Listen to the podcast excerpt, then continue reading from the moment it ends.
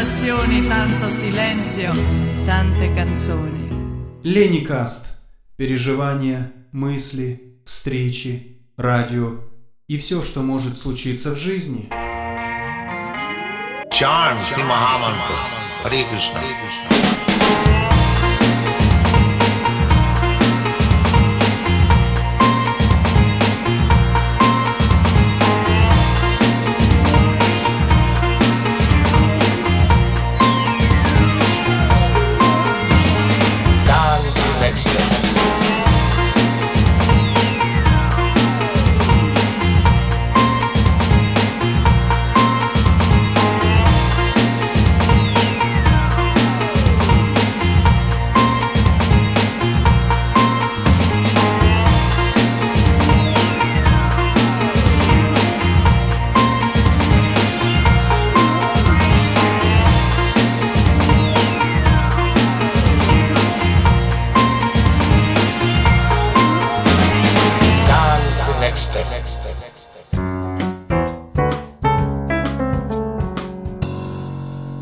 Nata il 21, a primavera.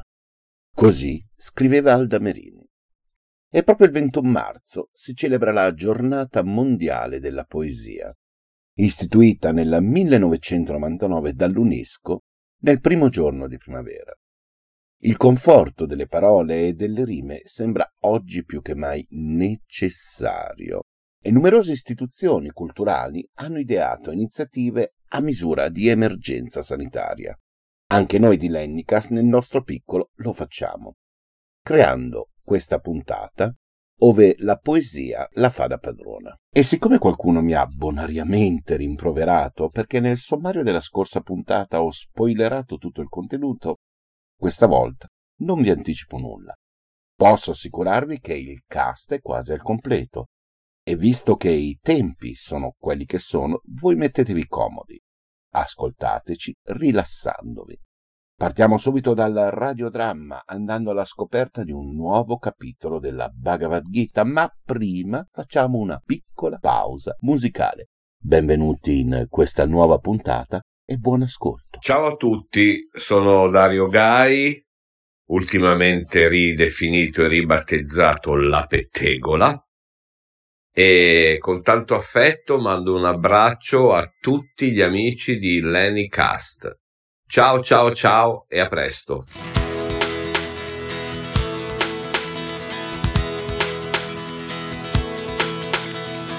Amore dammi retta, non avere paura, prima o poi ne usciremo da questa avventura.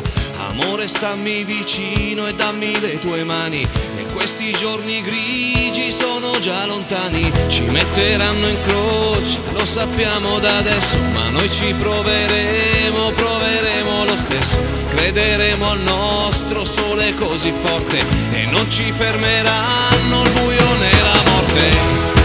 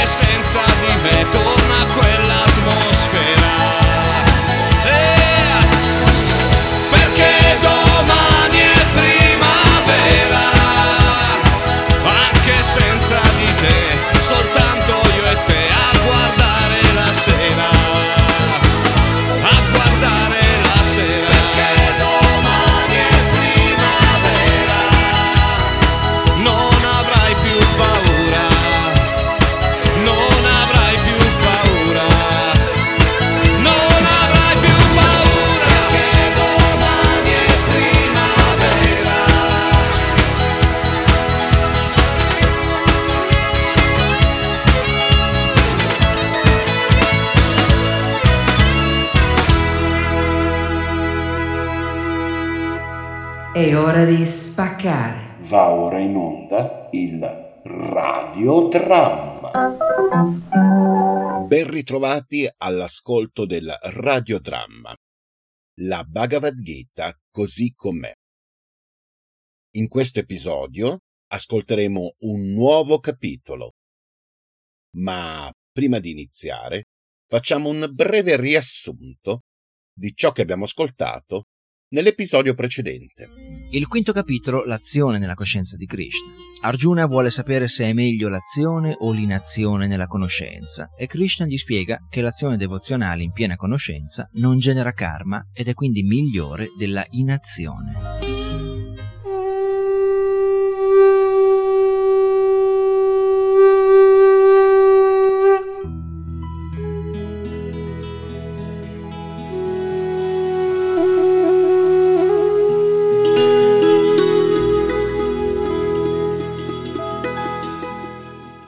Edizione radiofonica integrale della Bhagavad Gita, tradotta dall'originale sanscrito da Srila Prabhupada e pubblicata in Italia dall'edizione Bhakti Vedanta. Personaggi ed interpreti in ordine di apparizione. Dhritarashtra, Gianni Bertolotto, Sanjaya, Riccardo Mantoni, Duryodhan, Raffaele Farina, Arjuna, Fulvio Ricciardi, Krishna, Franco San Germano. Registrazione dei dialoghi Alberto Cavallo. Regia Lidia Costanzo. Rimasterizzazione ed editing digitale Lenny Farmer. Una coproduzione edizioni Bhakti Vedanta. Radio Krishna Centrale, Lenny Land.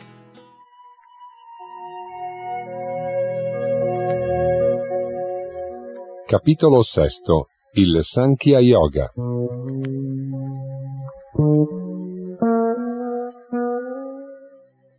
Il Signore Beato disse, Colui che non è attaccato al frutto delle sue azioni e agisce con senso del dovere è nell'ordine di rinuncia ed è il vero mistico. non colui che non accende il fuoco e non compie alcuna azione. Ciò che si chiama rinuncia non è diverso dallo yoga, l'unione col Supremo, perché nessuno può diventare uno yogi se non rinuncia al desiderio della gratificazione dei sensi.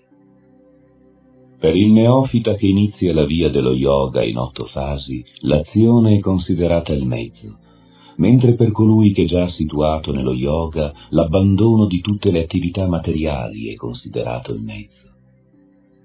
Si dice che una persona è avanzata nello yoga quando, avendo rinunciato ad ogni desiderio materiale, non agisce per la gratificazione dei sensi né si impegna in attività interessate. L'uomo deve usare la propria mente per elevarsi, non per degradarsi. La mente può essere amica dell'anima condizionata come può esserle nemica. Per colui che ha conquistato la mente, la mente è la migliore amica, ma per colui che fallisce nell'intento, la mente diventa la peggiore nemica. Chi ha conquistato la mente e ottenuto così la pace ha già raggiunto l'anima suprema. Per lui la gioia e il dolore, il freddo e il caldo, l'onore e il disonore sono uguali. Si dice che una persona è situata nella realizzazione spirituale ed è chiamata yogi quando è pienamente soddisfatta grazie alla conoscenza e alla realizzazione acquisita. Tale persona è situata nella trascendenza e possiede il controllo di sé. Vede ogni cosa, la zolla di terra, il sasso e l'oro, con occhio equanime. Si dice che una persona è più elevata ancora quando vede tutti, l'onesto benefattore, l'amico e il nemico, l'invidioso, il virtuoso, il peccatore, l'indifferente e l'imparziale, con mente equanime. Lo spiritualista deve sempre cercare di concentrare la mente sull'anima suprema. Deve vivere da solo in un luogo appartato e controllare sempre la mente con attenzione deve essere libero da ogni desiderio e da ogni senso di possesso. Per praticare lo yoga occorre andare in un luogo appartato e preparare uno strato d'erba cuscia sul terreno, poi coprirlo con una pelle di daino e un panno di tessuto soffice. Il seggio non deve essere né troppo alto né troppo basso e deve trovarsi in un luogo sacro. Lo yogi deve sedersi immobile e praticare lo yoga controllando la mente e i sensi, purificando il cuore e fissando la mente su un unico punto. Bisogna tenere il corpo, il collo, la testa diritti e lo sguardo fisso sull'estremità del naso. Così con la mente quieta e controllata, liberi dalla paura e dal desiderio sessuale, si deve meditare su di me nel cuore e fare di me lo scopo ultimo della vita. Così, praticando il controllo del corpo, della mente e dell'azione, lo spiritualista raggiunge il regno di Dio, la dimora di Krishna, ponendo fine alla sua esistenza materiale. Nessuno può diventare uno yogi o Arjuna se mangia troppo o troppo poco, se dorme troppo o troppo poco. Chi è moderato nel mangiare e nel dormire, nel lavoro e nel riposo, può, con la pratica dello yoga, alleviare le sofferenze dell'esistenza materiale. Quando lo yogi giunge, con la pratica dello yoga, a regolare le attività della mente, e libero da ogni desiderio materiale si situa nella trascendenza, si dice che ha raggiunto la perfezione dello yoga come una fiamma al riparo dal vento non oscilla. Così lo spiritualista che controlla la mente rimane sempre fermo nella sua meditazione sull'anima suprema. La perfezione dello yoga o samadhi si raggiunge quando si sottrae la mente a ogni attività materiale con la pratica dello yoga. Così con la mente pura lo yogi è in grado di vedere il suo vero sé e gustare la gioia interiore. In questo stato sereno gode di una felicità trascendentale illimitata e gioisce attraverso i sensi spirituali. Raggiunta questa perfezione, non si allontana più dalla verità e comprende che non c'è nulla di più prezioso. In questa posizione non è più turbato neppure nelle peggiori difficoltà. Questa è la vera libertà da tutte le sofferenze sorte dal contatto con la materia. Si deve praticare lo yoga con una fede e una determinazione incrollabili, si devono abbandonare senza riserve tutti i desideri materiali generati dal falso ego e controllare con la mente tutti i sensi. Animato da una ferma convinzione, lo yogi deve elevarsi gradualmente, passo dopo passo, con l'intelligenza, fino a raggiungere la perfetta concentrazione e fissare la mente solo sull'anima suprema, senza pensare più ad altro. Ovunque la mente vaghi a causa della sua natura agitata e instabile, deve essere ricondotta sotto il controllo del sé spirituale. Lo yogi la cui mente è assorta in me conosce senza dubbio la felicità suprema. Grazie alla sua identità col Brahman, egli è liberato, la sua mente è serena, le sue passioni placate, ed egli è libero dal peccato. Situato nel sé spirituale, libero da ogni contaminazione materiale, lo yogi gode della felicità più alta in contatto con la coscienza suprema. Il vero yogi vede me in tutti gli esseri e tutti gli esseri in me. In verità, l'anima mi vede ovunque. L'essere che mi vede ovunque e vede tutto in me non è mai separato da me come io non sono mai separato da lui. Lo yogi, sapendo che io e l'anima suprema situata in tutte le creature siamo uno, mi adora e dimora sempre in me. È uno yogi perfetto, Arjuna, colui che in relazione a se stesso vede la vera uguaglianza di tutti gli esseri, felici o infelici. Arjuna disse, Oh Madhusudana, non vedo come io possa mettere in pratica questo yoga che tu hai brevemente descritto, poiché la mente è agitata e instabile. La mente, o oh Krishna, è agitata, turbolenta, ostinata e molto forte. Dominarla mi sembra più difficile che controllare il vento. Il Signore Beato disse, o Arjuna dalle braccia potenti, è certamente difficile domare questa mente agitata, tuttavia è possibile, o oh figlio di Kunti, con una pratica costante e col distacco. Per chi non ha il controllo della mente, la realizzazione spirituale sarà un'impresa difficile, ma per colui che domina la mente e si sforza nel modo giusto, il successo è sicuro. Questa è la mia opinione. Arjuna disse, Qual è il destino di chi ha fede ma non persevera? Di chi intraprende la via della realizzazione spirituale ma poi l'abbandona, incapace di staccare la mente dal mondo e non raggiunge quindi la perfezione spirituale? O Krishna dalle potenti braccia, lo yogi che si allontana dalla via della trascendenza, privo di ogni rifugio, non perisce forse come una nuvola dispersa. Questo è il mio dubbio, o Krishna. Ti prego, dissipalo completamente. Nessuno all'infuori di te può distruggere questo mio dubbio. Il Signore Beato disse, O figlio di Prita, per lo spiritualista che compie attività propizie non c'è distruzione né in questo mondo né nel mondo spirituale. Colui che fa del bene, amico mio, non è mai sopraffatto dal male. Dopo innumerevoli anni di godimento sui pianeti dei virtuosi, chi ha fallito nella via dello yoga nasce in una famiglia pia o in una famiglia ricca e aristocratica. Egli può anche rinascere in una famiglia di saggi spiritualisti. In realtà è raro in questo mondo ottenere una simile nascita.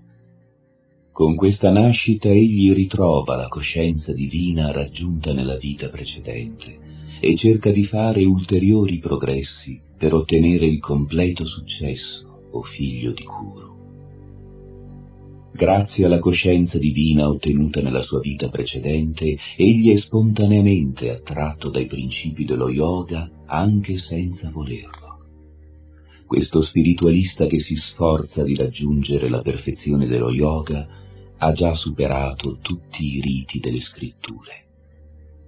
Quando lo yogi, purificato da ogni contaminazione, si sforza sinceramente di fare ulteriori progressi, raggiungerà infine, dopo numerose vite di pratica, la meta suprema. Lo yogi è più elevato dell'asceta, del filosofo e dell'uomo che aspira ai frutti dell'azione.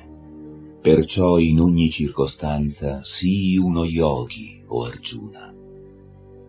E di tutti gli yogi, colui che con grande fede dimora sempre in me e mi adora, servendomi con un amore trascendentale, è il più intimamente legato a me ed è il più grande di tutti.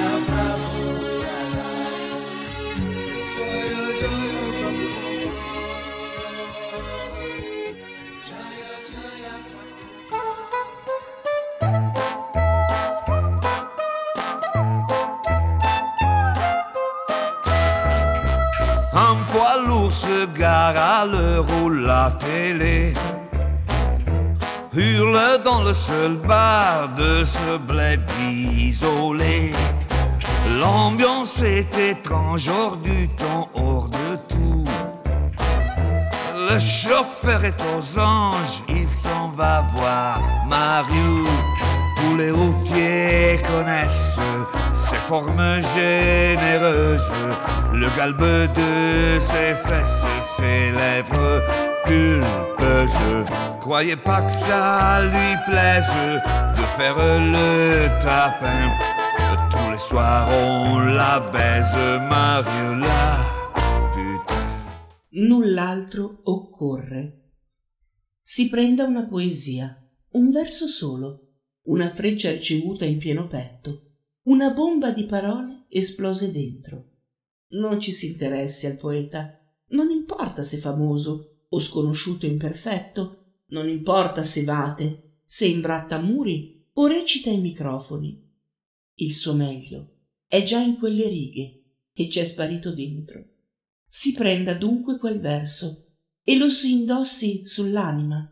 È già della misura giusta perché li ha scelti, perché l'avete scelto. Lo si tenga stretto, lo si mediti in silenzio, lo si rilegga spesso, lo si ripeta a memoria, lo si urli al vento, diventi convinzione, scudo, gesto, di nuovo freccia, bomba, energia. Si prenda una poesia, un verso soltanto, lo si faccia diventare vita. Ben ritrovato Lenny e ben ritrovati amici di Lennycast. Oggi ho aperto il bazar con A null'altro occorre, una magnifica poesia di Anna Martinenghi. E il 21 marzo non è solo il primo giorno di primavera, ma anche la giornata mondiale della poesia. E per questo oggi abbiamo con noi un ospite, la poetessa e scrittrice Anna Martinenghi. Originaria di Soncino, in provincia di Cremona, Anna Martinenghi ha un curriculum ricchissimo e al suo attivo numerose pubblicazioni. Alla sua prima raccolta in versi liberi didascalie sono seguite la silloge Nuda, Parole povere, Foto sensibile e Il cielo di scorta e altre offerte della settimana. Ricordiamo poi le raccolte di racconti Storie di pasta sfoglia e Sei troppo grande per capire certe cose. Anna ha vinto un incredibile numero di concorsi nazionali e da anni è collaboratrice fissa del blog letterario Sdiario di Barbara Garlaschelli. Nel 2020, con Giorgia Ferrari e Chiara Nobiglia, ha curato l'antologia di racconti Con tatto, in risposta al Covid-19. Poesia, poesia, sembra che non ci sia. Poi la senti una notte, mentre piange nel buio per te. Le dovresti parlare, ma non sai cosa dire. È finito l'amore, anche questo è poesia.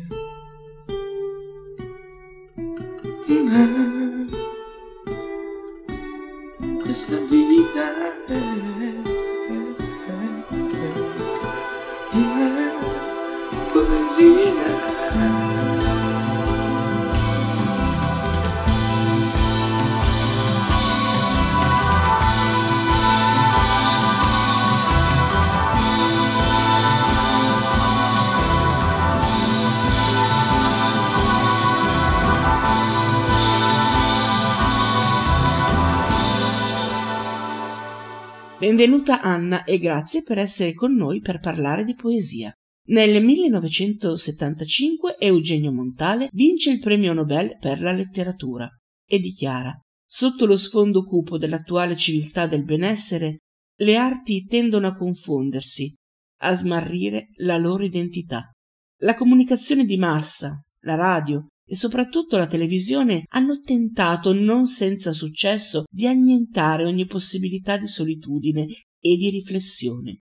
Il tempo si fa più veloce, opere di pochi anni fa sembrano datate e il bisogno che l'artista ha di farsi ascoltare prima o poi diventa bisogno spasmodico dell'attuale, dell'immediato.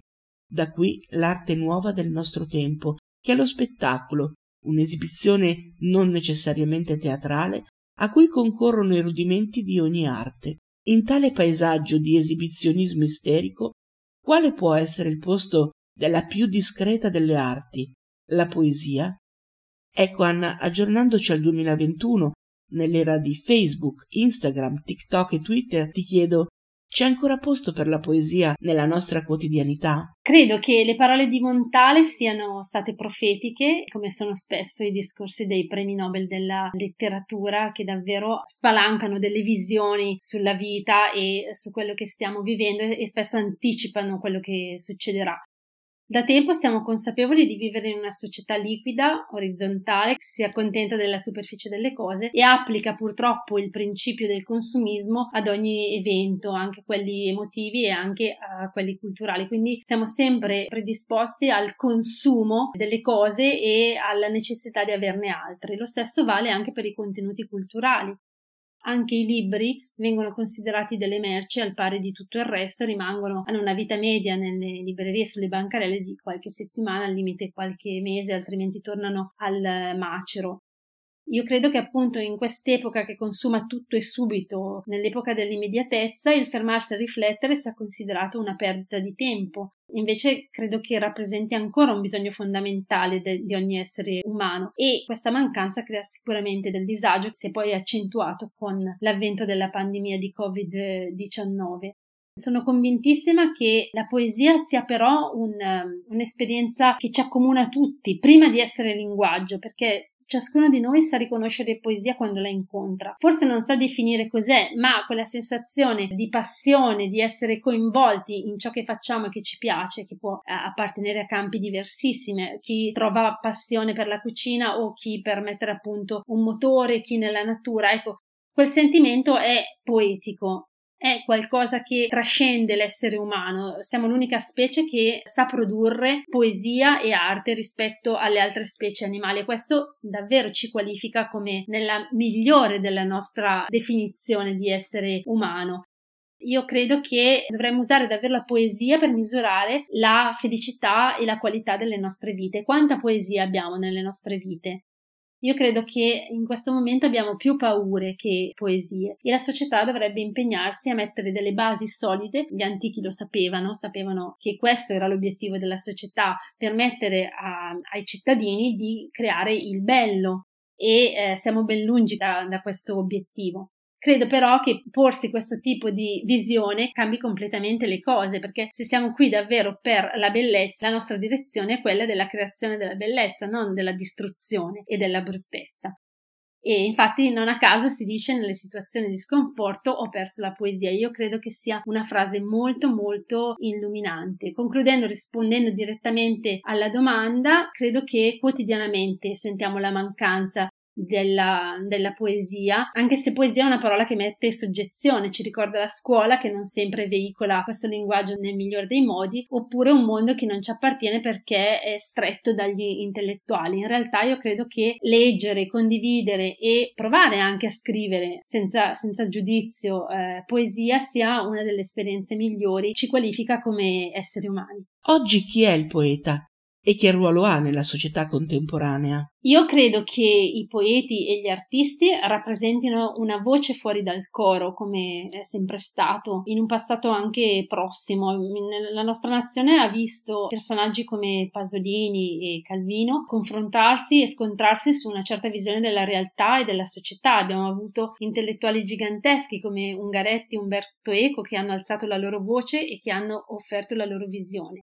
Da tempo la politica sembra aver rinunciato, a mio avviso in maniera precisa e consapevole, al senso critico degli intellettuali perché è disturbante, mentre invece il pensiero comune è molto più facile da ammaestrare. Così gli intellettuali che un tempo condividevano la loro visione per il bene della società si sono ritrovati isolati e tutt'al più vengono invitati nei salotti televisivi. Ciò non toglie all'arte e alla poesia il compito che è quello di offrire una visione innovativa, un punto di vista differente sulla sulla società e su quello che viviamo. In questo momento è un lavoro di contrabbando, ma credo che gli artisti debbano, i poeti nello specifico, debbano continuare a farlo. Sappiamo bene infatti che nei, nelle nazioni con eh, regime dittatoriale i liberi pensatori sono i primi a essere messi a tacere e quindi io credo che il poeta scrivendo e condividendo il suo pensiero debba continuare a offrire una visione alternativa a quello che succede nel presente.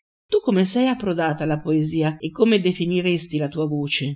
Ho avuto la fortuna di avere degli ottimi maestri che sono stati capaci di accendere la passione per il bello, l'arte e il linguaggio fin da quando ero piccola. La mia insegnante delle medie ricordo che ci faceva leggere i quotidiani ogni giorno e scrivere poesie ogni settimana, anche se erano brutte e le mie lo erano moltissimo. Io, ben lungi dal definirmi poeta, scelgo di definirmi cercatrice di poesia in quello che faccio e che vivo. Io credo che l'incontro vero con la poesia cambia radicalmente la vita, offre prospettive nuove e un nuovo modo di guardare al, alle cose, di porsi nel mondo. Non può rimanere, infatti chiama la poesia, non può lasciarla solo nella teoria, ma deve tradurla in azioni concrete eh, nel presente. Un esempio molto banale, ma di cui mi piace vantarmi, tra virgolette, è quello di eh, nel momento del, del lockdown della primavera scorsa di aver chiesto ad altre persone di scrivere e di mettere insieme, pur senza avere ambizioni artistiche, un'antologia di riflessioni, di poesie e di racconti in un momento difficile, quindi fare non solo della teoria, ma eh, davvero offrire una visione, un momento di incontro in un periodo che era veramente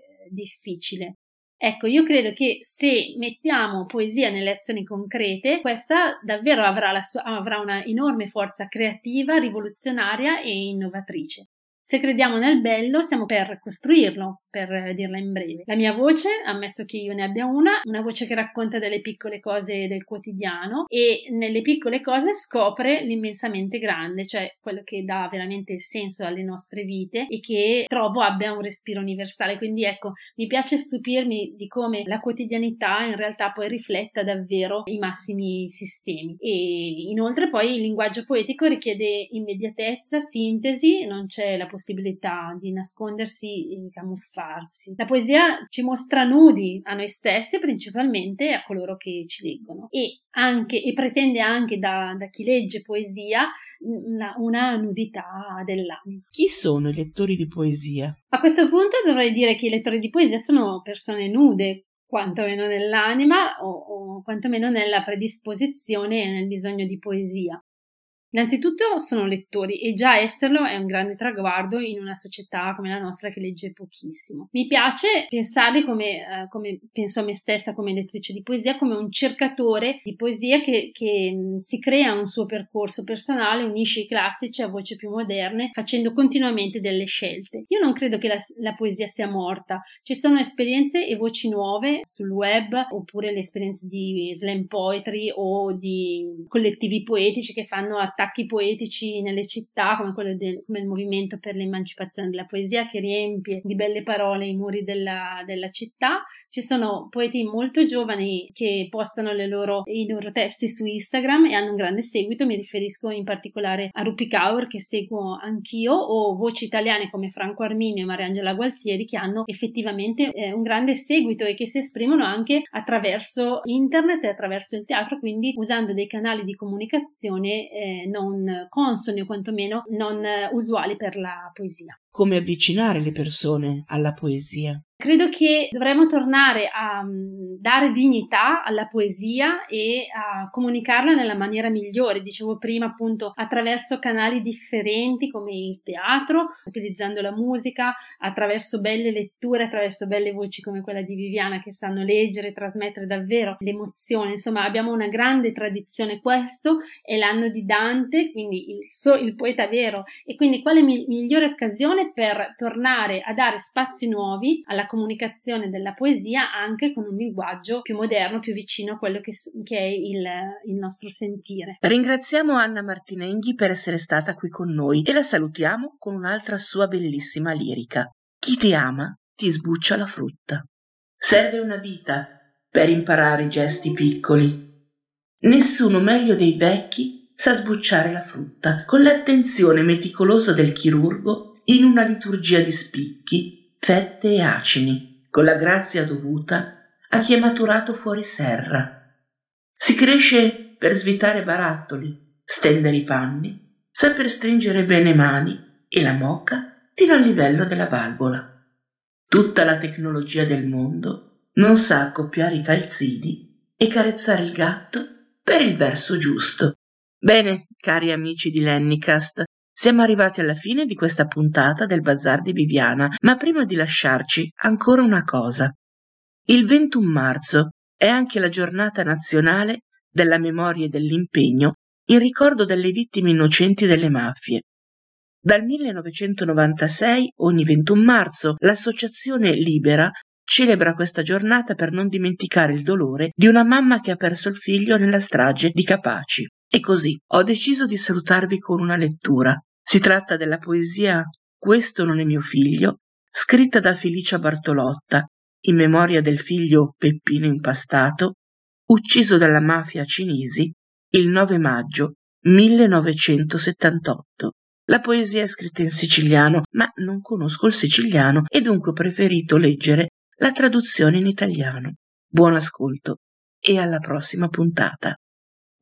Questo non è mio figlio, queste non sono le sue mani, questo non è il suo volto, questi brandelli di carne non li ho fatti io.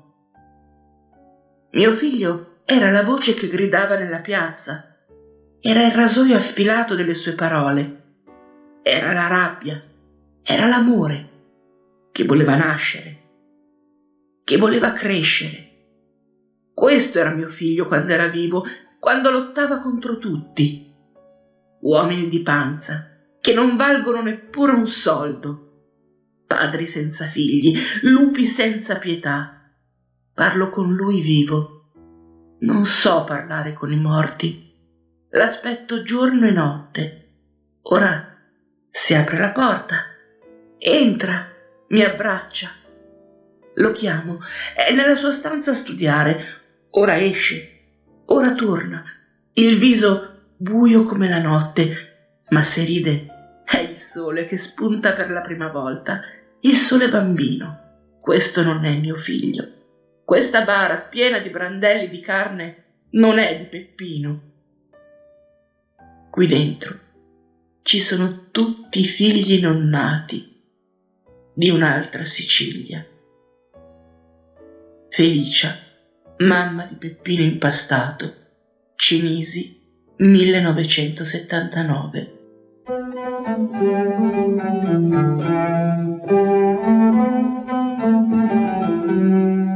Sounds beyond.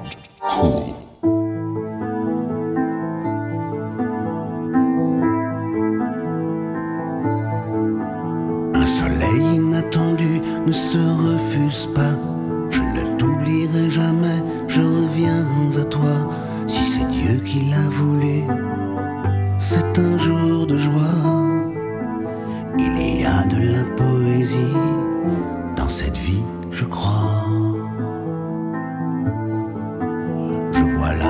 Montparnasse plantée devant moi. Au coin de la rue, madame, je reviens à toi. Je me rends à Saint-Sulpice. Je me rends, tu vois. Il y a de la poésie, mon cœur ici-bas. Je bois un café serré au comptoir en bois. Je prends la rue des canettes. Je reviens à toi. Le passé, les courants d'air, les mots d'autrefois, de Villon d'Apollinaire. Trotte dans le froid. Au sortir de mes pensées, je passe la Seine sur le pont des Argevets. Je reviens à toi, tous les jours je m'y revois, traversant ma peine comme le vent dans la plaine.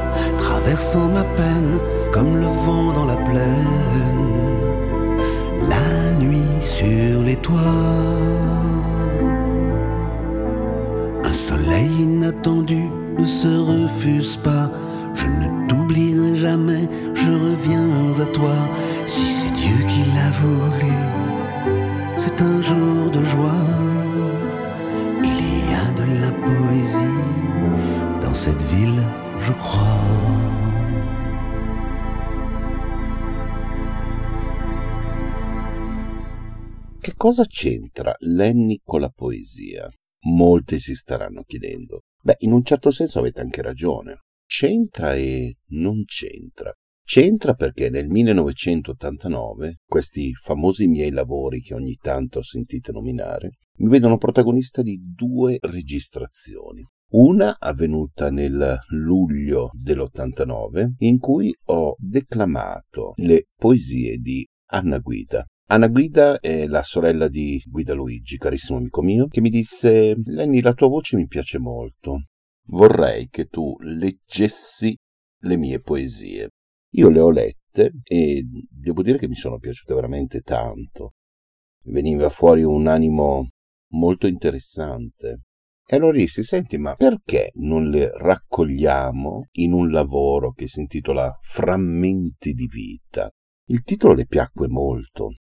E allora ci siamo messi in un'area aperta, perché quello che vi farò sentire sentirete degli uccellini che cantano. Eravamo in un giardino, una registrazione molto live e ci siamo messi a registrare tutto questo materiale. Il lato A, dalle note di copertina, leggo registrato e missato nello studio mobile della TDS. La TDS era una pseudo etichetta che mi ero creato perché faceva molto figo, no? Avere la propria etichetta per i propri lavori. Lato A 14-7-1989, lato B 15-7-1989. Le poesie sono state scritte da Anna Guida, recitate e registrate da Lenny e tutto è stato pubblicato dalla TDS Audiovisivi. Sono reperti storici che hanno un risvolto. E qui entra in ballo anche l'invidia. Un certo Aniello, del quale non ricordo purtroppo il cognome perché sono passati talmente tanti anni, ha saputo di questa cassetta Frammenti di vita e disse: Ah, Lenny, però anch'io ho scritto delle poesie, quindi se tu hai fatto un lavoro con le poesie di Anna, adesso devi farle anche per me, con le mie poesie. Ed è così che un'imposizione che arrivò quasi dall'alto nacque, ho in mano la copertina in questo momento, nacque dedicato all'amore. Le copertine le potete trovare sul post che ho pubblicato nella pagina Facebook. Dedicato all'amore è stato registrato proprio a casa di Aniello, che però per le poesie aveva scelto un nome d'arte, ovvero Lello Cardini, il 3-12 dell'89 e mixato il 5-12 dell'89. Le poesie sono state recitate da Lenny scritte da Lello Cartini. Prodotto da Lenny per la TDS Audiovisivi, copyright 1989 TDS Avvi. Questi lavori praticamente cosa comprendevano? La, tra virgolette, recitazione di queste poesie, sia di Anna che di Lello, intervallate da alcuni brani che gli autori avevano scelto. Anna scelse personalmente i brani da inserire, mentre Lello Cardini mi diede mano libera. La cosa bella è che nel, nelle note del, di retrocopertina leggo che, almeno per quanto riguarda Dedicato all'amore di Lello Cardini, vorrei dedicare questa cassetta a mia madre. Per me è stata una bella esperienza, sono due lavori anomali, perché diciamo non sono proprio farina del mio sacco, come potevano esserli i lavori precedenti, e forse un giorno avrò anche il coraggio di farveli ascoltare. È una minaccia, non è una promessa. Sono dei lavori che comunque io ho un ricordo perché appartengono a innanzitutto due persone differenti, anche se io personalmente sono molto più legate a quelle di Anna Guida per uh, il background che c'è dietro, per la sua storia personale. Quelle di Lello sono belle, non ci sono secondo me brutte poesie, ti possono arrivare o meno, però c'è una differenza proprio di, di, di sentire, di, di, comunicare il loro essere, il loro malessere, il loro modus vivendi che è diametralmente opposto tra un lavoro e l'altro. Forse perché hanno un sentire differente e questo secondo me va oltre il fatto di essere uomo o donna, quello cioè il sesso lascia un po' il corpo che trova. Però frammenti di vita è quello che forse sento più mio, sento veramente mio. Ora io Anna Guida ne ho perso le tracce sul finire degli anni Ottanta, so che attualmente vive a Roma, mi piacerebbe molto rivederlo, ecco io lancio questo sassolino nella rete internet, cara Anna se ascolterai questo programma, se qualcuno te lo farà ascoltare, sappi che Lenny ha tanta tanta voglia di rivederti e spero che Covid permettendo, lo si possa fare il più presto possibile perché ho parecchie cose in arretrato da raccontarti. Bene cari amici, allora adesso ascolteremo una selezione da il Frammenti di vita di Anna Guida, poi faremo una brevissima pausa musicale e ascolteremo una selezione di poesie estratte da Dedicato all'amore di Lello Cardini. Tenete presente che state per ascoltare delle registrazioni risalenti a 32 anni fa, quindi essendo l'audio preso da delle vecchie audiocassette, ecco, non vi aspettate la perfezione dell'audio digitale. La TDS Audiovisivi presenta Frammenti di vita, una raccolta di poesie di Anna Guida. Richiamo alla natura. Un richiamo alla vita, per chiamarla Margherita, simbolo di essa che veste il suo fiore che si spoglia sola ai raggi nudi. Ci nutre di spirito e scaglia la nostra fame di speranza arrotolata come frammenti di terra. all'ultimo istante. Speranza infranta, bruciata e spezzata, senza rimpianto nel passato, senza rimorso per chi ti ha schiacciato, struggente come la vita, pungente come una rosa, che sboccia, muore e si riposa. Se fossi, se fossi pioggia, piangerei davanti ai secoli perduti, bagnerei questa terra assetata, le tristezze più immense dei giorni appassiti. Annegherei le mille speranze bruciate, vuote, false e gigantesche. Se fossi vento, spazzerei la vendetta all'orizzonte, dove c'è qualcosa che tramonta, e direi a me stessa e non al mio fantasma, ignora la realtà e l'esistenza di molte cose, per non soffocare i sentimenti per non calpestare ciò che ci appartiene. Se fossi mare, abbraccerei l'ultima sponda smarrita, perché la brezza si lascia desiderare. Se fosse sole, donerei splendore all'ombra più oscura. Se fossi un'altra, chiamerei la mia anima che tace, in quell'attimo di pace, per addormentarmi nel silenzio della morte. Buco nella vita, così è l'anima sfrontata di coscienza, che specchina le sue rughe, stropicciando sotto i piedi come un vecchio straccio la propria estetica, che toglie il sole ai giorni di marzo e fa morire le sue inquietudini. Poi, come un cappello di paglia rotto, già invecchiato, fa scorrere l'acqua sopra i cieli della gente, che piovono addosso e le increspa la pelle. Vagabondo, seduto sui fianchi della vita, a grattarti l'anima come pulce inquieta, che scioglie il tuo tempo come pezzetti di neve.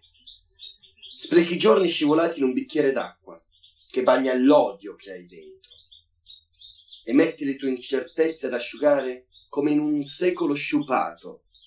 Ragazzo, io ti ho visto seduto sui pensieri, appoggiato con la testa alle stelle, confuso di noia, ti ho visto finire nella cenere, che ti consumavi come briciole della tua esistenza, spettinavi il cielo ai tuoi occhi, dello spirito profondo.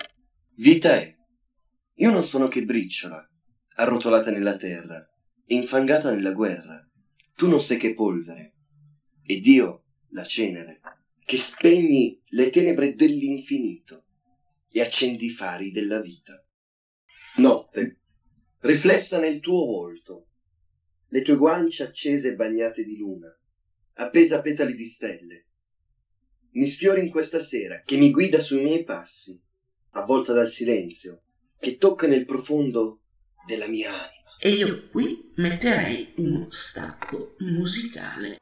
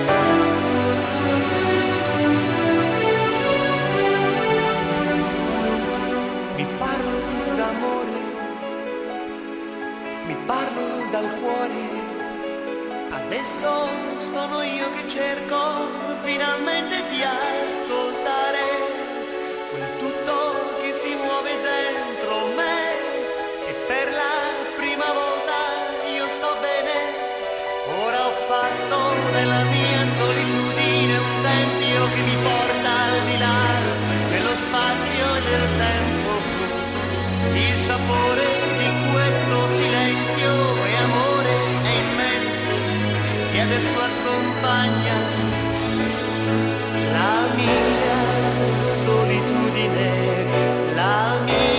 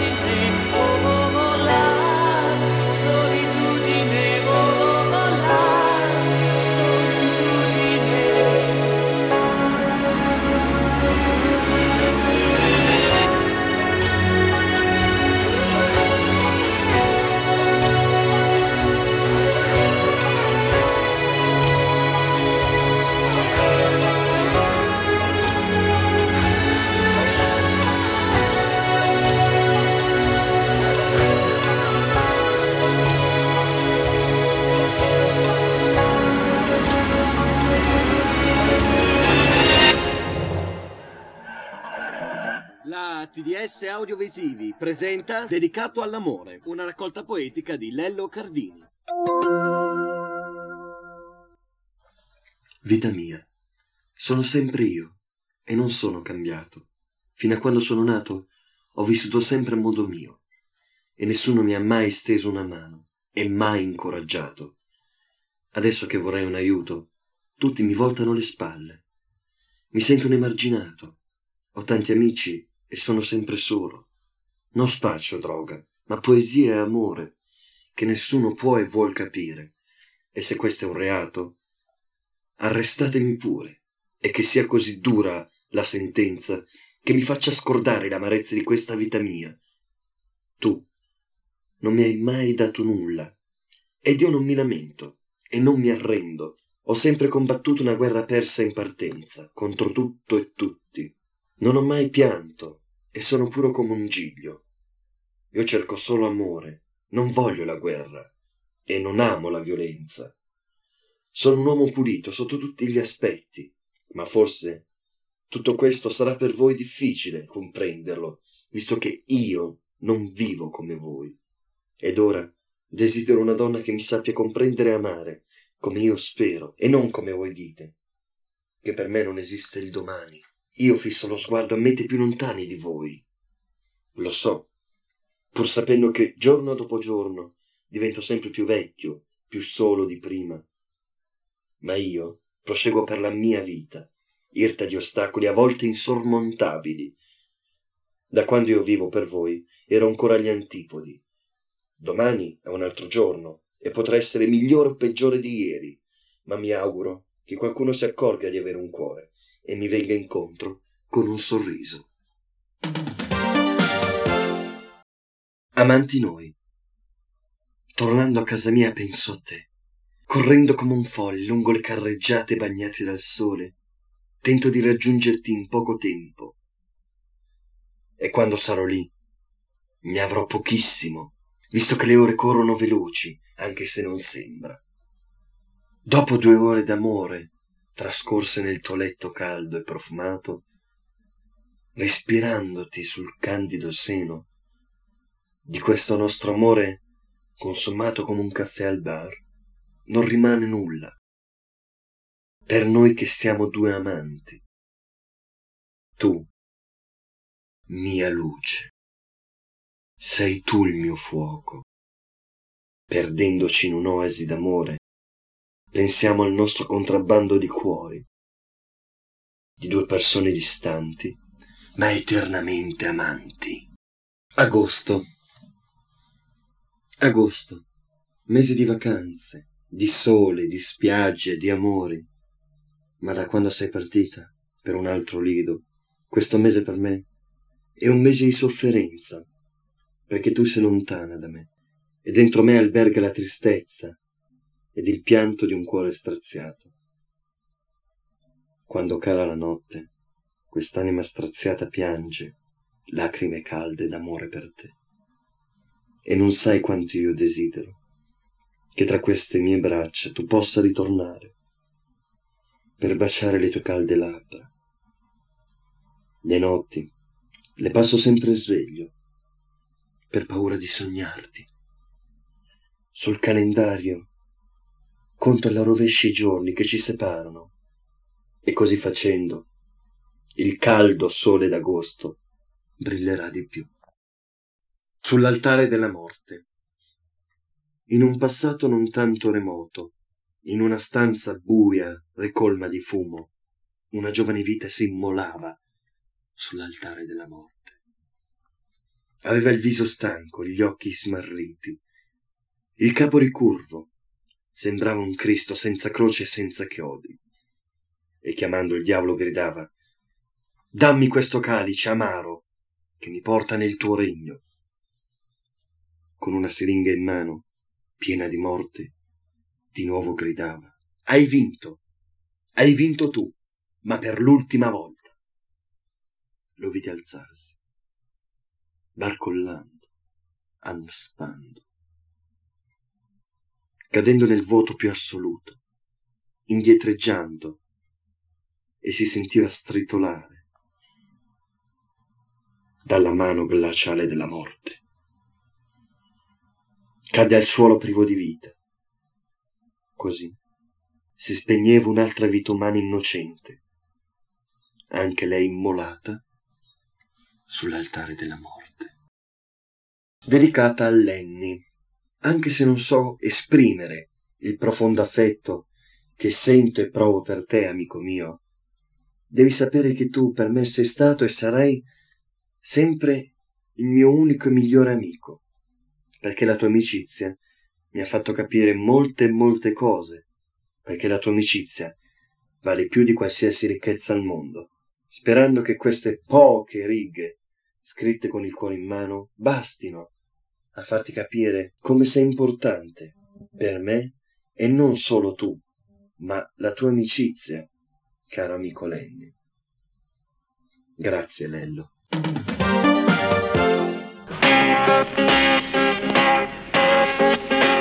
Y ahora, un disco.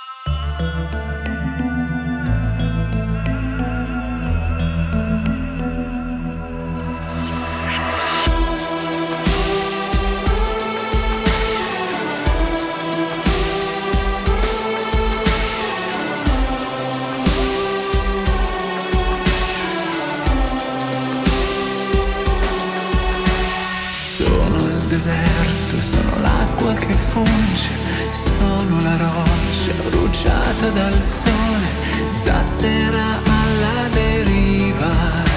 Scruto in fondo ai miei occhi, la notte si accende.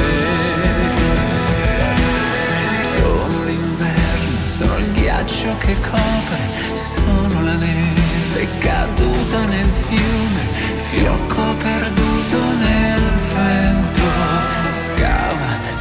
sotto la terra gelata, togli via il fango che copre la strada, cercami in fondo all'abisso del grido e del pianto.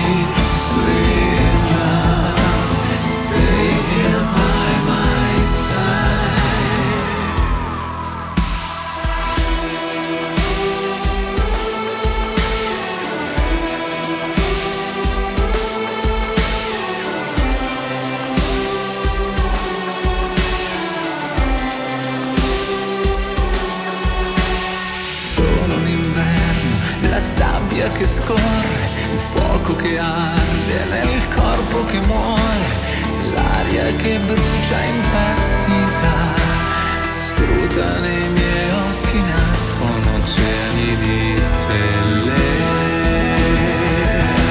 Io sono il deserto, sono l'acqua che fugge, dentro i miei occhi la notte si accende, nascono cieli stellati. Bagnami e fammi trovare un'uscita, versa il tuo sangue nella mia ferita, ridonami amore rifallo, riportami in vita.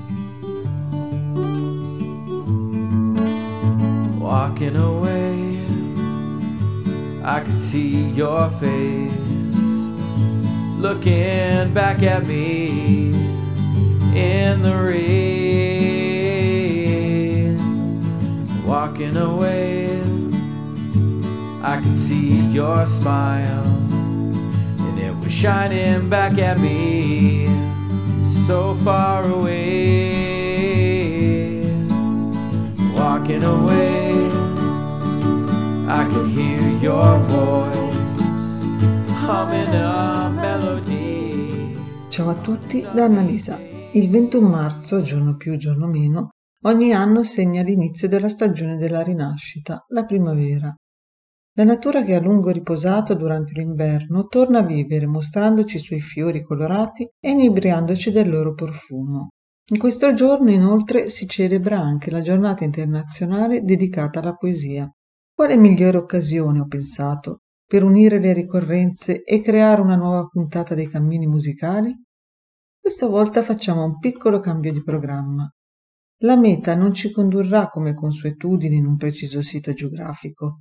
Ad ispirarci sarà qualcosa di più ampio, senza confini, i luoghi dell'anima. Pronti per scoprire insieme la selezione degli artisti protagonisti di questo appuntamento? Andiamo. È primavera, svegliatevi poeti. Renato Fiacchini, in arte Renato Zero, nasce il 30 settembre 1950 a Roma, in una famiglia di umili origini. Il padre Domenico è un poliziotto e la mamma Ada Pica un'infermiera. Il piccolo Renato inizia a lottare con la vita subito dopo la nascita, colpito da una forma di anemia emolitica neonatale che viene curata brillantemente grazie a un'importante trasfusione di sangue. Dopo un'infanzia più tranquilla e serena, Renato Zero diventa un giovane di talento che si fa notare subito e diventa famoso per la sua colorata stravaganza e per quell'innata capacità di emozionare attraverso i testi delle sue canzoni.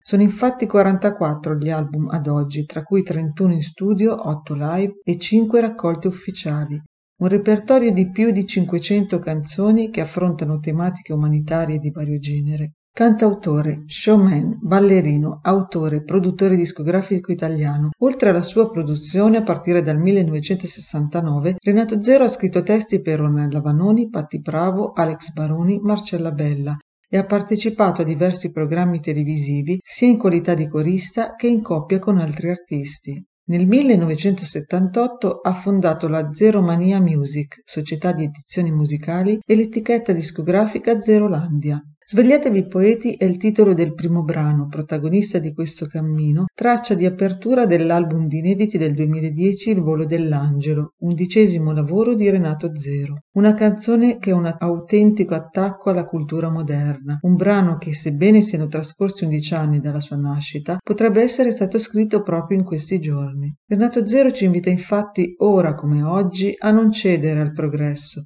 a restare autentici e ribelli, a non sottometterci troppo a regole, orari e altrui volontà. Ci spinge anche a lottare per mantenere viva e intatta la bellezza dei nostri sogni e a improvvisare la vita proprio come fanno i poeti, che non sono succubi del fascino del denaro e del successo, ma che vivono e spesso per l'esattezza sopravvivono con sentimenti puri. Perché bisognerebbe imparare a vivere seguendo il cuore, le passioni, evitando di rassegnarsi accontentandosi di un lavoro qualunque. E tu respiri a stento quel sentimento, lo hai respinto ormai per essere il bancario che ora sei, perché poi cancellasti quel tramonto, la voglia di un bicchiere in compagnia, perché sei sempre il solito scontento. Tu puoi affidargli l'anima, lo sai, per tramandare ai figli l'essenza della tua esistenza e poi perché un altro poeta si risvegli e ti svegli.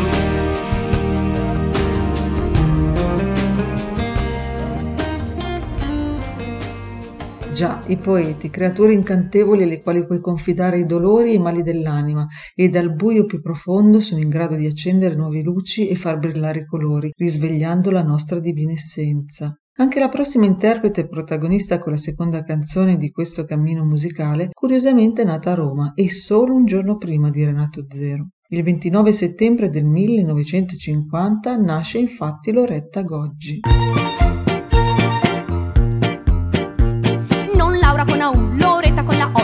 Dire con AU, ma non AU. Più chiaro di così, dimmi cosa c'è, più facile che mai, Loretta. Non Laura con AU, Loretta con la O, non dire con AU, ma non AU. Più chiaro di così, dimmi cosa c'è, più facile che mai, Loretta. Cantante, attrice, conduttrice televisiva, showgirl, doppiatrice e imitatrice italiana. Seconda di tre figlie femmine, tra cui Daniela, con cui ha diviso spesso il palcoscenico formando il duo delle sorelle Goggi.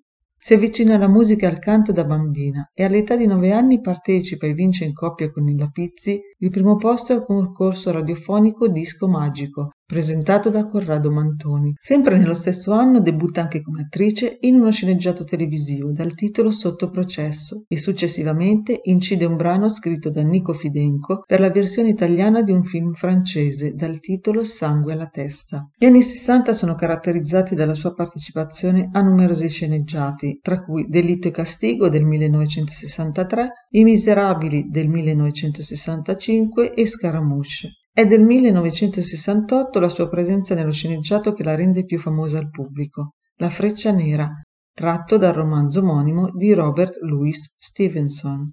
Nel 1970 la carriera di attrice viene affiancata anche da altri ruoli, imitatrice, conduttrice al fianco di Renzo Arbore in Estate assieme, spettacolo che vede anche la presenza della sorella Daniela in qualità di ballerina.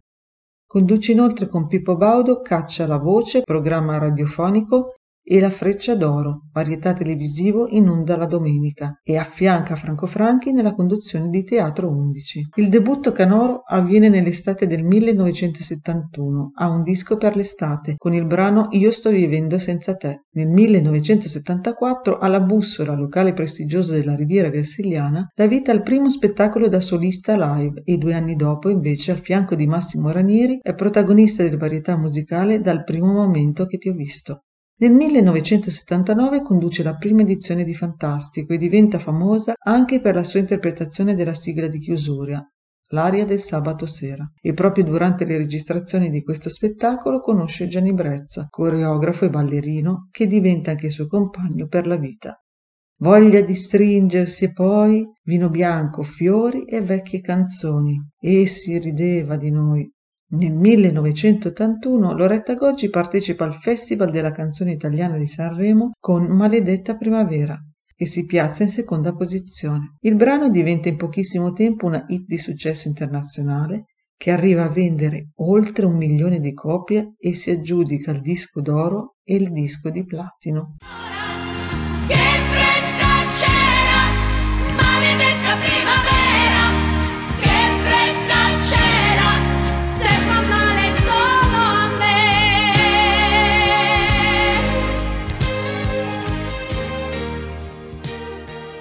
E concludiamo poeticamente questo percorso narrativo di musica e parole con un'altra data emblematica. Il 21 marzo del 1931, nel giorno della primavera, nasce a Milano la poetessa dei Navigli, Alda Merini, una donna straordinaria che ha purtroppo conosciuto la tragedia di una devastante malattia mentale e soprattutto l'esperienza psichiatrica peggiore che si possa sperare. Ciò che dovrebbe essere infatti cura si rivela invece per la poetessa un autentico calvario infernale che aggiunge sofferenza alla sofferenza. In suo onore sono stati organizzati e continuano ad essere dedicati numerosi eventi tra musica e poesia. Il cantautore Roberto Vecchioni, ad esempio, ha dedicato alla poetessa Canzone per Alda Merini, raccontando che l'ispirazione che ha fatto nascere questo brano è partita da una storia che lei gli aveva raccontato una sera delle tante, nelle quali non smetteva mai di parlare, perché Merini aveva desiderio di essere considerata, amata e ascoltata. Da quella chiacchierata Vecchioni scrisse il testo della seguente ballata. Canzone per Alda Merini. Noi qui dentro si vive in un lungo letargo, si vive afferrandosi a qualunque sguardo, contandosi i pezzi lasciati là fuori, che sono i suoi lividi, che sono i miei fiori. Io non scrivo più niente, mi legano i polsi, ora l'unico tempo è nel tempo che colsi. E il dolore qui dentro è un ospite usuale, ma l'amore che manca è l'amore che fa male. Ogni uomo della vita mia era il verso di una poesia, perduta, straziata, raccolta, abbracciata.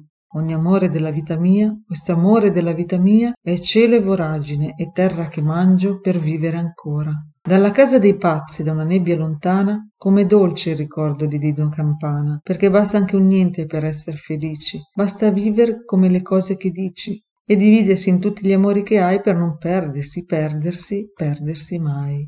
Cosa non si fa per vivere? Cosa non si dà per vivere? Guarda, io sto vivendo. Cosa mi è costato vivere? Cosa l'ho pagato vivere? Figli, colpi di vento. La mia mano vuole vivere, la mia bocca vuole vivere, ora, in questo momento.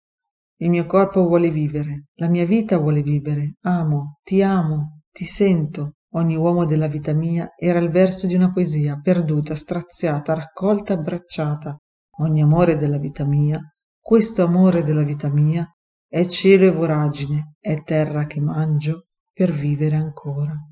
Anche il musicista e cantautore Giovanni Nuti, legato ad Alda Merini da un forte sentimento di amicizia e stima, le ha dedicato un brano dal titolo Sono nata il 21 a primavera, reinterpretando e musicando i versi dell'omonima poesia della poetessa dei Navigli, affidandoli al timbro della carismatica voce di Milva, pseudonimo di Maria Ilva Biolcati. Cantante e attrice teatrale italiana, classe 1939, Milva è molto popolare in Italia e anche all'estero. Ha ottenuto numerosi riconoscimenti sui palcoscenici scenici di gran parte del mondo. Nel corso della sua cinquantennale carriera artistica ha registrato un gran numero di brani e ha realizzato ben 173 album tra studio, live e raccolte. Tra questi, nel 2004, ha pubblicato Milva Canta Merini, un lavoro interamente dedicato ad alcune tra le più celebri poesie pubblicate nel corso degli anni 90 dalla poetessa milanese, sempre musicate da Giovanni Nuti che contiene anche Prima di venire del 2003,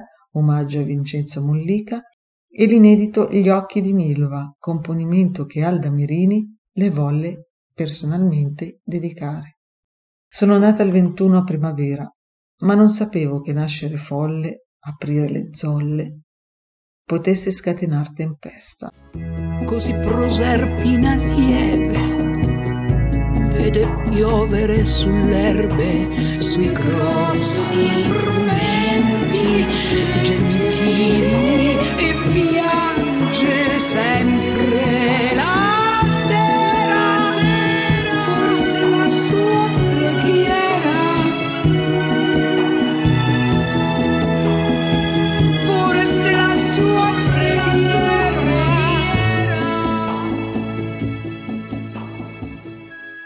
E anche oggi termina il tempo a mia disposizione per questo appuntamento primaverile con la poesia e con i cammini musicali.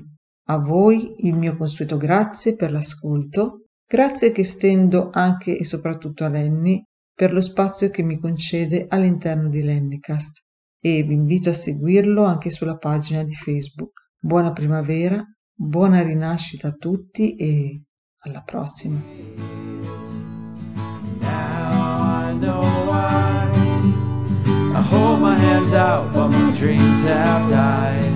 Now I know why you could never be mine. Cause you were always walking away.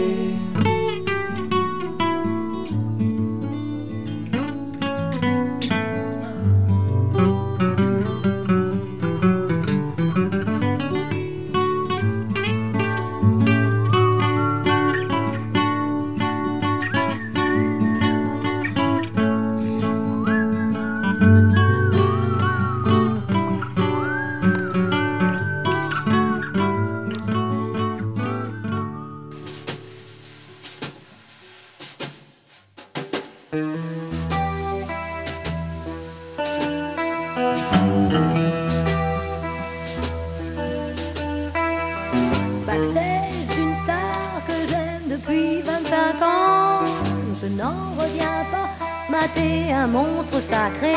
Comment je me suis faufilé là avec de faux laissés passer. Présentez vos papiers, disait le rôde à l'entrée. Sur le tard, le démon de midi a réveillé mes talents de groupie. Backstage, une star que j'aime depuis 25 ans. Oh, vediamo un po' per il librivoro. Pietro cosa ha pensato stavolta? Ho accettato subito l'invito di parlare sul tema del 21 marzo, giornata dedicata alla poesia e primo giorno di primavera. Primavera sicuramente non come quella a cui eravamo abituati, che magari ci ricorda la nostra infanzia, concorse con gli amici, passeggiate con i nostri cagnolini lunghi sentieri, mentre noi esseri umani ce la raccontavamo su in lungo e in largo, e gli aranci in fiore. Questa la capirà solo Lenny, perdonatemi, anzi posso dirla col tono originale. Gli aranci in fiore! Chiuse la poesia sugli aranci e sui fiori. Vediamo un po', 21 marzo, primavera, poesia. Dunque, bah, così di primo acchito mi viene subito in mente la grande poetessa dei Navigli, Alda Merini ovviamente, e nella mia testa la sua celeberrima Sonata 21 primavera, cantata da Milva con le mani sui fianchi, come fa sempre, imitando un'anfora poi alla fine. Ma poi ho accantonato questa idea non perché non mi piacesse, anzi, non è che non mi piacesse fare la milva, non, non mi piacesse l'idea, questo era il senso. Vabbè, ave- avete capito lo stesso. Ma perché mi è venuta in mente un'altra di ricorrenza, sempre a livello di poesia, eccetera.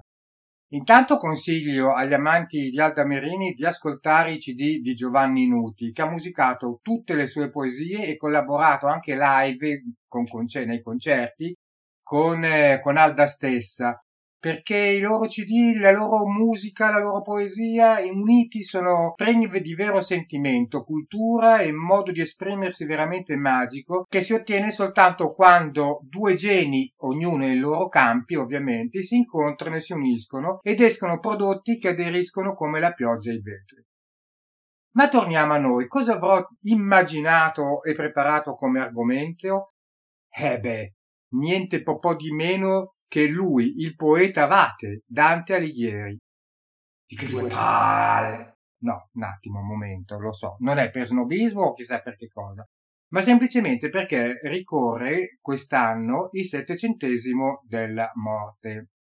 E poi diciamolo, voi stessi quando ho nominato Dante Alighieri avete pensato du palle. Questo perché ce lo hanno imposto a scuola, con la Divina Commedia e tutte le sue opere, e a noi sembrava solo una grande, noiosa rottura utile soltanto per passare l'ultima l'ora scolastica del sabato perché al termine ci avrebbe regalato una domenica in casa, in festa, senza insegnanti, obblighi, eccetera. Diciamocelo. Un po' come Manzoni e i promessi sposi. Qui però un discorso va fatto diversamente perché sui promessi sposi noi della nostra generazione abbiamo iniziato ad apprezzarli grazie alla parodia del trio Solenghi, Lopez e Marchesini. Sono bella figheira, quello che tu credi che io non avessi, che lei invece tu pensi che io non ho al confronto di quello che lei abbia, di cui tu credi che avrebbe più di quello che io.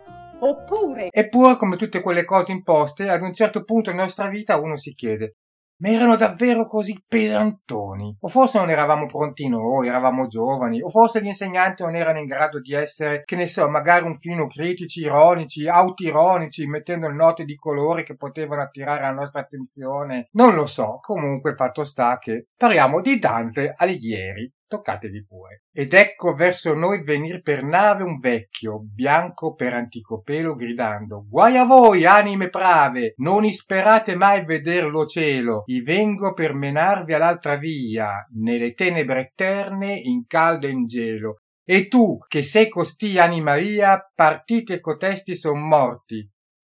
No, non è perché soltanto Benigni sta Dante, eh? Da un attimo, eh? Comunque sarebbe bello se si riuscisse, magari io in, questi, in questo piccolo frangente, riuscisse a restituirli in modo contemporaneo. Anche perché, ripeto, te lo obbligano a insegnare, a imparare, te lo insegnano a scuola torturandoti a forza su un banco di legno e una, e, e una sedia che ti fa venire il culo quadro, scusate l'espressione.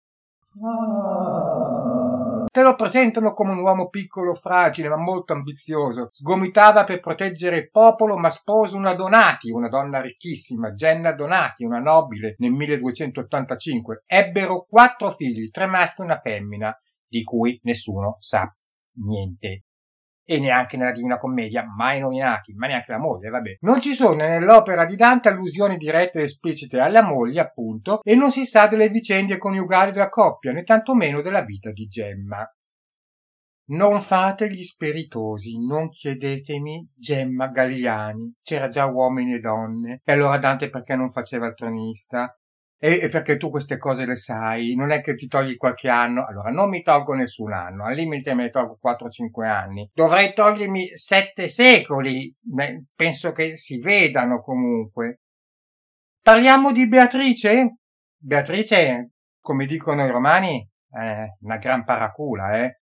Beatrice Portinari, detta Bice, coniugata De Bardi, ha, ha, questa figura, è una splendida donna che avvelena l'anima a Dante, gli fa perdere la testa, era già sposata quando fece infatuare Dante e quest'amore, forse mai corrisposto o interessato, la rese eternamente viva in quanto, attenzione, è la prima figura femminile descritta nella letteratura italiana. Quindi da qui i romani direbbero appunto gran paracola. Però è lui automaticamente quello che passa per arrampicatore sociale e diciamocelo lei è un po' una figura irraggiungibile, rarefatta, eterea, la descrive eh, eh, semplicemente con, con dei bellissimi aggettivi senza mai delineare la forma. Comunque lei fugge e Dante era lì. Lei esce di casa e Dante era lì. Lei prega in chiesa e Dante era lì. A parte la vita di che facevano all'epoca, non lo so, vabbè, comunque, ma Dante viene considerato a questo punto il primo vero stalker della storia. Chissà perché nessuno lo annovera mai, non, non, lo so. Ecco, credo che insegnato in questa maniera al giorno d'oggi sarebbe magari più attuale ed interessante la vicenda della Divina Commedia, la vita di Dante, Beatrice, eccetera. Torniamo a il signor Alighieri. Fu esiliato a Ravenna, ma contrasse la malaria mentre passava e passeggiava nelle paludose valli di Comacchio e le febbri lo portarono velocemente alla morte soltanto all'età di 56 anni. La morte che avvenne a Ravenna tra la notte tra il 13 e il 14 settembre. 1321 ovviamente. Personalmente su Dante consiglio l'ultimo libro di Alessandro Barbero Barbero, come dir si voglia, io dico Barbero, edito dalla terza. È senza dubbio un bello stile anche quando incontra un personaggio del calibro ben importante di Dante. Non si tratta però di un libro solamente dedicato all'autore, ma di un vero e proprio viaggio nel periodo storico particolare a cavallo tra il 200 e il 300, in una Firenze, dove appunto mm, nacque Dante, agitata da lotte politiche cambiamenti spesso repentini e comunque descrive completamente tutto quello che accadde in eh, Firenze e all'Italia in quel periodo. Questo lo consiglio eh, veramente. È edito da La Terza. Ciao, buona primavera, buon eh, 21 marzo e sono nata il 21 primavera.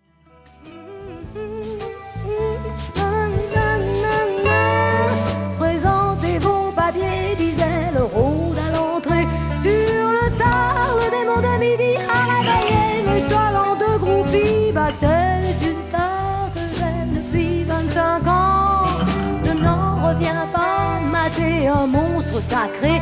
Je suis backstage d'une star. Je n'en reviens pas de ma titre sacré.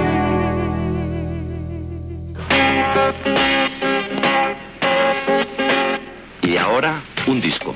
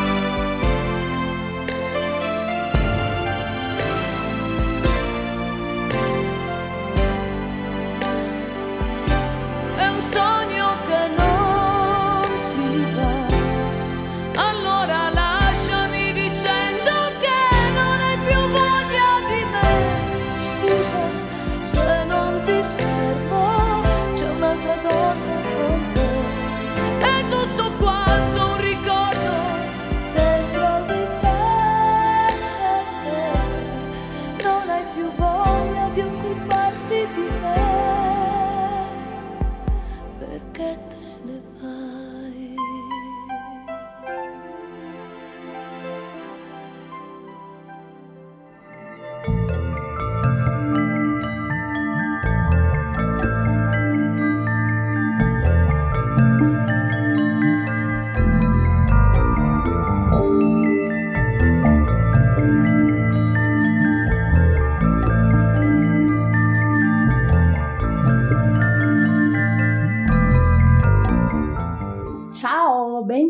Trovate, ben trovati, sono Rabashakti, la sciamana con gli anfibi. Come sempre sono qui per raccontarvi qualcosa oggi di una pianta meravigliosa, nota fin dall'antichità come una pianta digestiva, rinfrescante, rafforzante e antiparassitaria, citata in molti testi mitologici e sacri e nelle raccolte mediche, davvero come una panacea sia per lo spirito che per il corpo. I greci la collegavano ad una ninfa amata dal dio degli inferi, Ade, mentre nelle tradizioni cristiane questa pianta è legata alla figura della Vergine Maria e fa parte anche delle erbe sacre della notte di San Giovanni. Plinio enumerò tutte le sue proprietà e ne esaltava la fragranza in grado di eccitare l'animo e stimolare l'appetito. Di cosa sto parlando? Ma della menta ovviamente.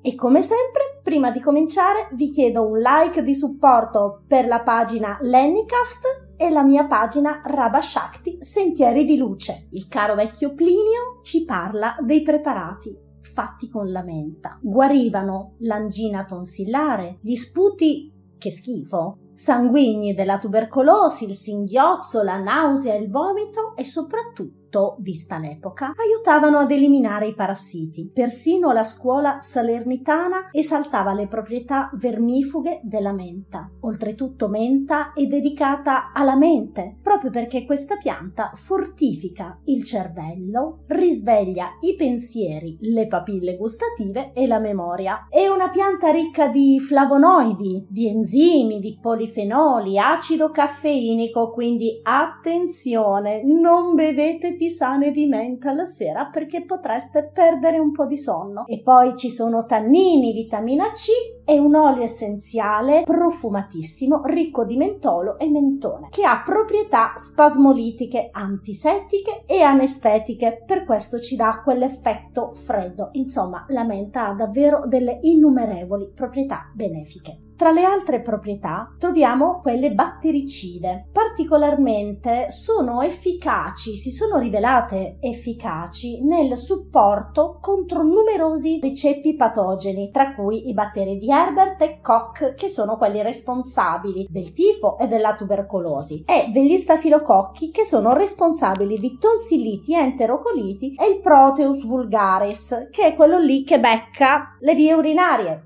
Gli estratti di menta sono utilissimi anche per combattere le parassitosi intestinali. L'olio essenziale soprattutto che della pianta è la parte più potente. L'olio essenziale ha innumerevoli potenzialità che manifesta e sprigiona proprio nel suo fantastico profumo. Vediamo adesso in che cosa ci può essere davvero utile la menta da tenere come pronto soccorso, specialmente nella forma di tisana a caldo, ma anche tisana freddo. La tisana freddo la vedremo poi. Dicevo quindi tisana a caldo è in forma di olio essenziale. Cefalee ed emicranie è un fortissimo analgesico raffreddante, quindi in tutti quei casi in cui il mal di testa ci dà questo senso di calore, usiamo la menta. Due gocce di olio essenziale di menta dove ci fa male, ma proprio due e comunque va diluito per evitare le famose ustioni a freddo, perché credetemi, l'olio l'olio essenziale di menta è veramente forte. Possiamo diluire due gocce di olio essenziale di menta in una goccia di olio di calendula. Per i disturbi respiratori, l'azione balsamica della menta dà un beneficio immediato sulle mucose respiratorie. È un grosso fluidificante delle secrezioni, calma la tosse e abbassa soprattutto in modo naturale e molto graduale la temperatura, senza però andare ad interferire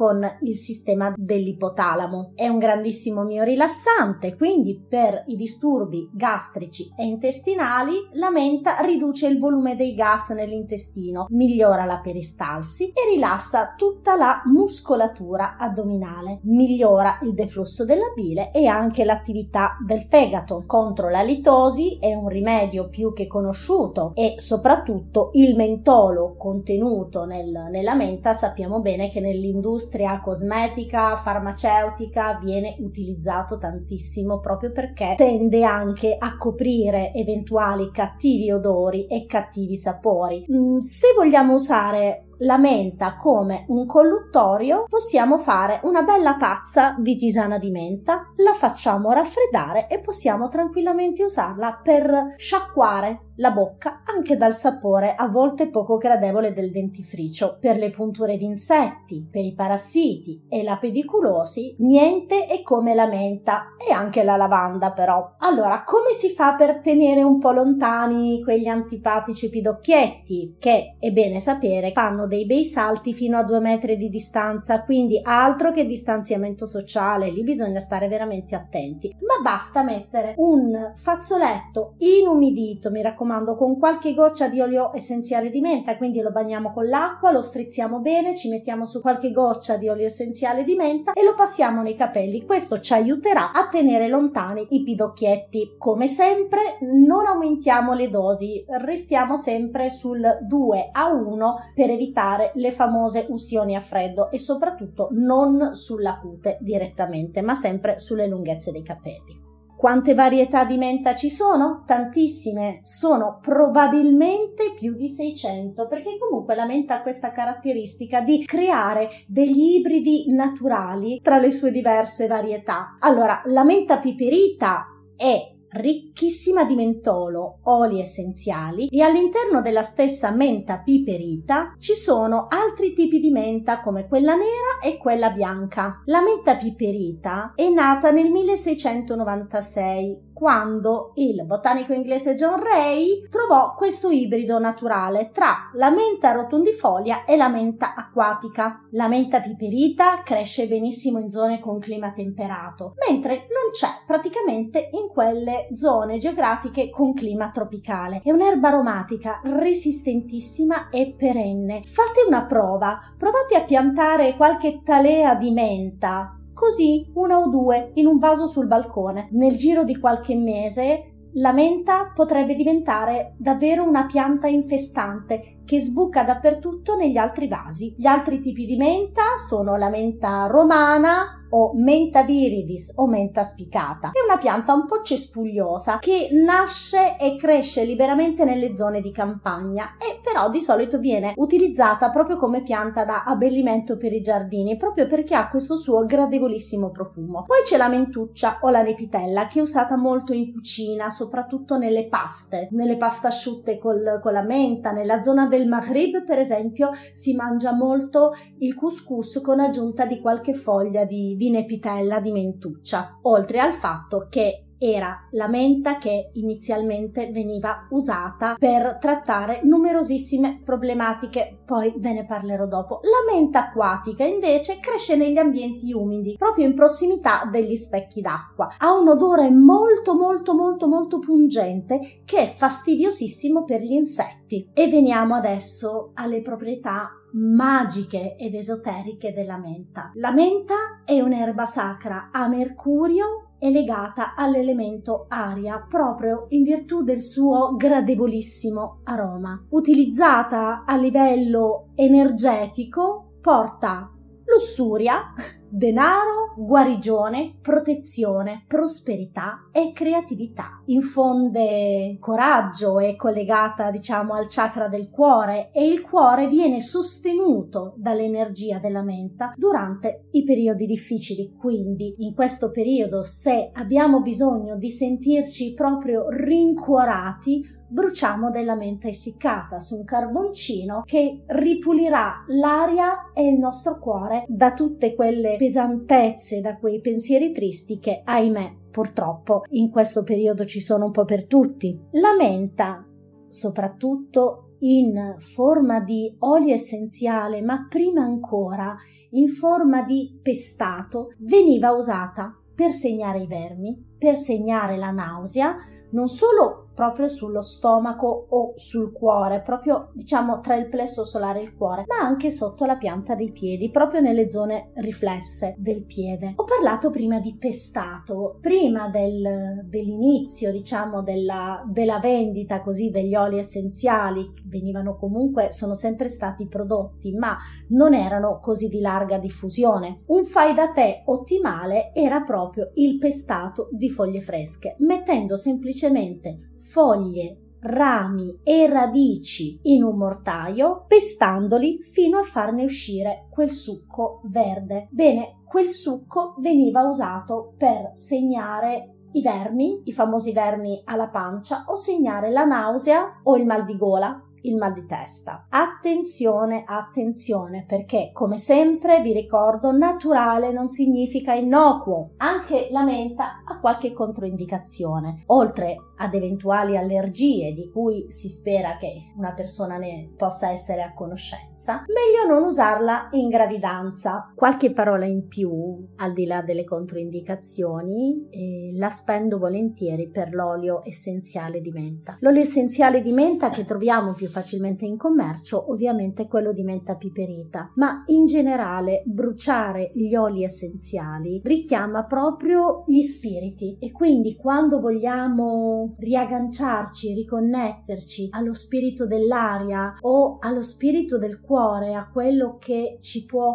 rincuorare, sostenere, abbracciare, farci una coccola che però non è una coccola calmante, ma è qualcosa davvero che ci può tirare su di morale. Ecco, mentre bruciamo magari la nostra menta in foglie essiccate su un carboncino, aggiungiamo anche una goccia di olio essenziale direttamente sul carboncino che farà una profumatissima nuvola di fumo.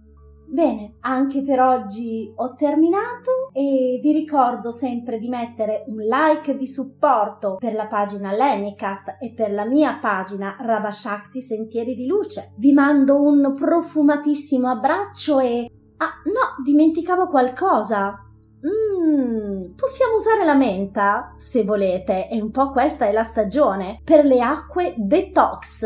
Ricettina. Semplicemente un bel litro d'acqua, 5 foglie di menta fresca. Ovviamente per tutte le acque detox dobbiamo cercare di utilizzare sempre dei prodotti biologici, ma tutto sommato 5 foglie di menta biologiche non costano un patrimonio. Poi un cetriolo piccolo fatto a fette, un po' di zenzero, qualche fettina sottile di zenzero con tutta la buccia, quindi zenzero fresco, un limone premuto e un limone a fettine sottili. Lasciamo macerare tutto per 24 ore in frigorifero. Questo preparato, quest'acqua detox, si mantiene più o meno in frigorifero per tre giorni, ma credetemi, non dura tre giorni, anche perché ha un sapore gustosissimo ed è davvero rinfrescante. Quest'acqua serve per tonificare il fegato e dargli possibilità di eliminare un pochettino dei grassi in eccesso. Quindi per il cambio di stagione è perfetta. Come abbiamo visto, la menta è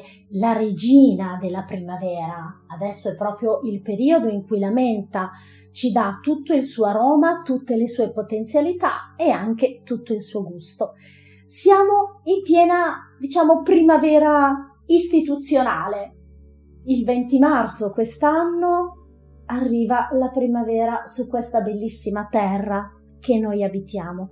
Che cosa possiamo fare quindi anche a livello energetico per prepararci all'arrivo della primavera? Innanzitutto possiamo eliminare qualche tossina dal nostro corpo con le acque detox e se venite a visitare la mia pagina, oltre alla ricetta che troverete qui nel podcast, ne troverete tante tante tante altre, tutte delle ottime ricette per bevande depurative, rinfrescanti, rivitalizzanti.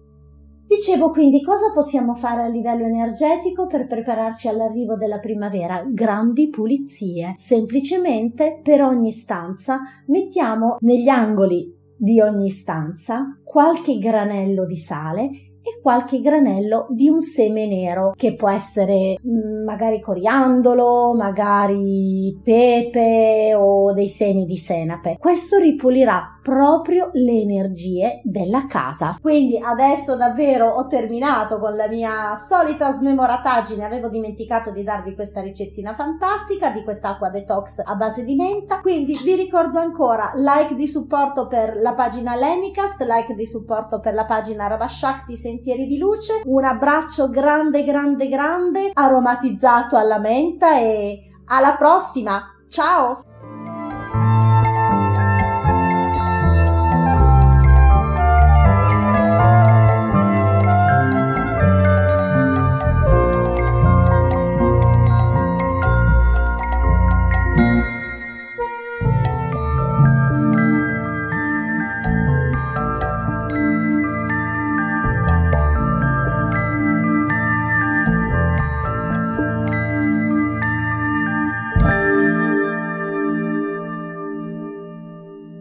Bene cari amici, siamo arrivati anche al termine di questa puntata. Ringraziamo gli artisti che ci hanno permesso di inserire in questa puntata di Lennicast i loro brani Fiordaliso, Ivan Cattaneo, Max de Babilonia, ma soprattutto un grazie particolare va a Dario Gai che è un carissimo amico di Lennicast. Dandovi appuntamento alla prossima puntata, come sempre io vi offro i miei più rispettosi omaggi. Haribo!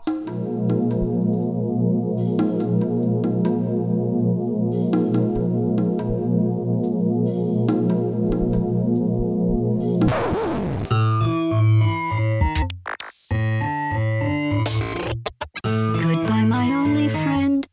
Oh, did you think I meant you? That would be funny if it weren't so sad. Well, you have been replaced. I don't need anyone now. When I delete you, maybe I'll